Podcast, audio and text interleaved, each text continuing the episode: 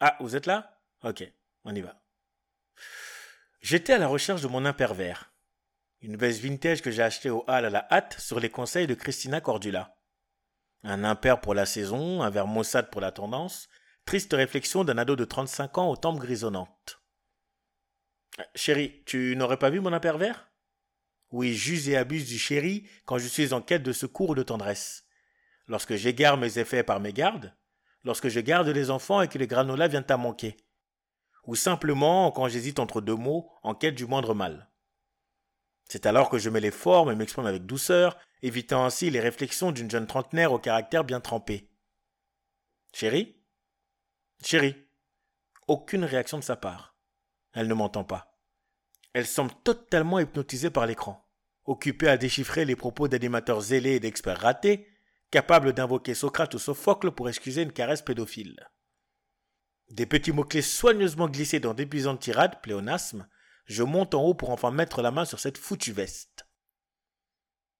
Un zeste d'imagination m'aurait permis d'enfiler autre chose. Un zeste de courage pour échapper à la dictature de cette mode qui m'oblige à acheter pour paraître plus heureux que mon voisin. Air Max, T N, Rinté, affaires, mes trêves de digression.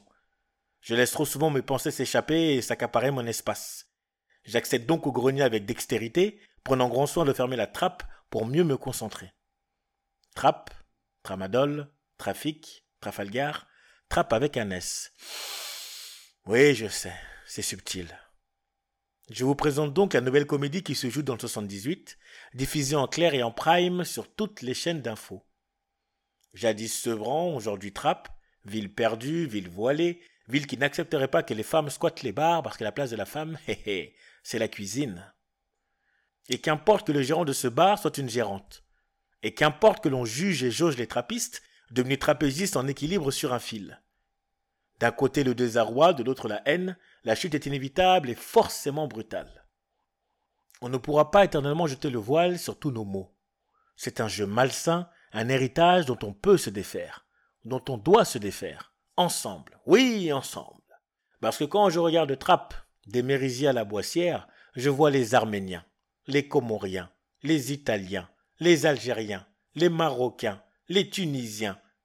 Je vois les Maliens, les Sénégalais, les Ivoiriens, et plein d'autres que je n'ai pas cités. Mais je vois quoi ? Je vois des trappistes. Mais je vois quoi ? Je vois des Français ! Oh, quel discours !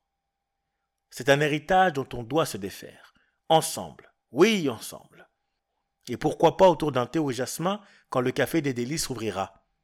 Quand la vie normale reprendra et qu'on s'éloignera un temps du troisième volet du jardin des délices.